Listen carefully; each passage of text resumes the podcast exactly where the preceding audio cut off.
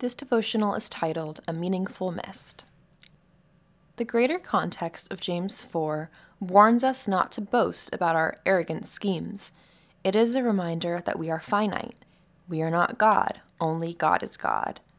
But James is not meant to be a downer, it is meant to be a call to action.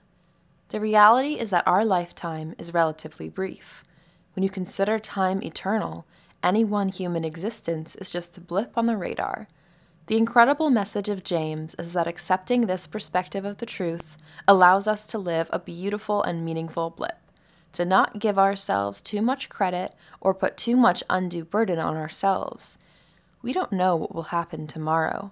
We can scarcely accurately explain what is happening today. Our role in the cosmic story is not to have it all figured out.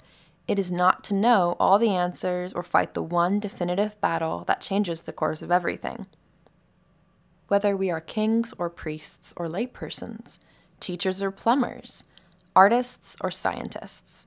We are all called to steward the one precious life we have been given.